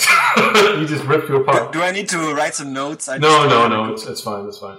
Uh, he just he pulls you aside and, uh, he says, uh, "I have uh, I have an important uh, request to make, um, uh, Pierre. Uh, we've engaged uh, the services of uh, J.B. Douglas um, to captain the Gabrielle. Commander Douglas, as you may know, uh, was the master of uh, the Miskatonic Expedition's uh, vessel, the Arkham. And uh, we're delighted to have him, of course, but he's a very private man and he doesn't want anything to do with the press or the public view. Uh, so I'd like what I'd like to do is to if you could make yourself available to the commander and, and see any needs he may have. Uh, he's due to arrive on the sixth. Uh, he's reserved rooms at the Westbury Hotel on 440 Scammell Street. And if you could meet him there that evening after he arrives, I would be really appreciative. I'll be delighted. Great. Um, so please don't tell anybody uh, about the commander. We promised him uh, that uh, we would keep his accommodations from the press uh, and that no one would bother him before the expedition uh, set sail. And um, Mr. Starkweather uh, wants to announce uh, Douglas himself uh, or his hiring. Uh, so we're not going to do that until closer to the departure to get you know the, the best press. Oh, I understand. I understand. Pierre, it's good. It's good to meet you again. Uh, it's been a while.